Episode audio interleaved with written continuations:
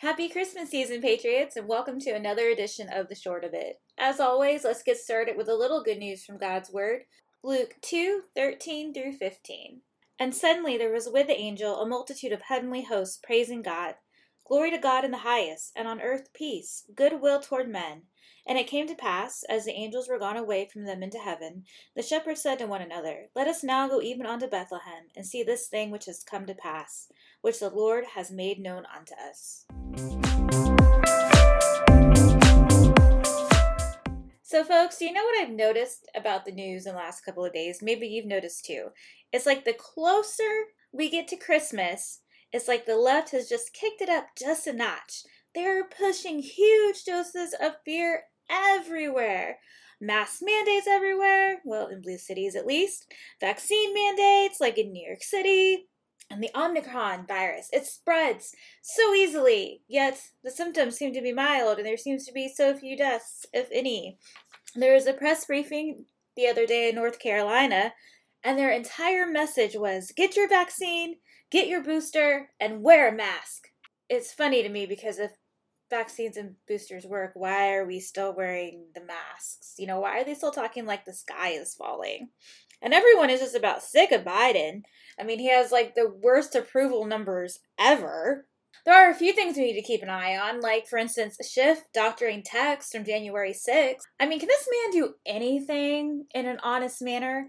I really don't think so. And we do kind of need to be keeping an eye on this China Russia situation because they are both really sneaky.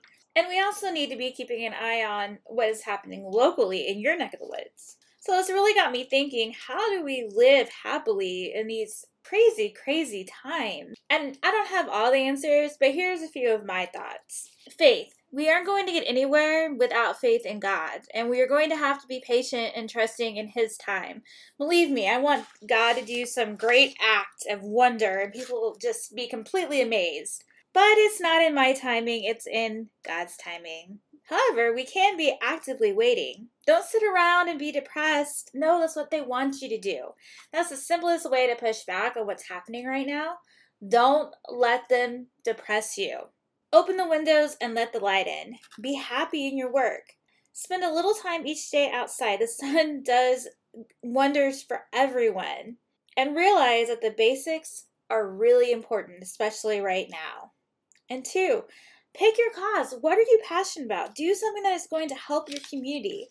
And then do something that will help your state. It doesn't have to be something big and crazy. It can just be as simple as sending an email or making a phone call. You'll be surprised how much better you will feel after you do something like that. And then get your friends to do that as well. And then volunteer. Have your immediate family volunteer do something that would help the community. Remember, it's not necessarily all about politics, it's about changing our culture, and we do that by getting involved in the community.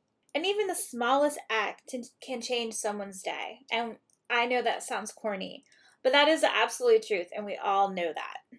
And next, don't forget to make time for your families. Make time for family outings, watch movies together, play games together, board games, or on some gaming system. My husband and I love to play Jeopardy together. And lastly, number four, realize this isn't a sprint. What's happening in the world is going to keep on for a while. Do things that are going to keep your mind sharp and your positivity level high. Realize that growth is hard, but what you will achieve in the end will be totally worth it. This isn't a death sentence, this is a time for strength, and this is a time for greatness. Don't let the fear consume you. I say it so often because the fear is so easily shoved on us every single day, and it's so easy to get swept away in. Remember, focus on God because He is in control. And that's the short of it. Well, folks, that's the wrap for this edition of The Short of It. If you would like to support the podcast, you can do that in a few easy ways. The first way is just to listen to the podcast. Yep, that's it. Just click, listen, and share. It doesn't cost you a dime. If you would like to become a $2 patron, you can head over to patreon.com forward slash outpost86. Or for a one time donation, head over to Cash App at dollar sign outpost86. Thank you all so much for the support. I'll see y'all next time, folks. Happy Christmas season.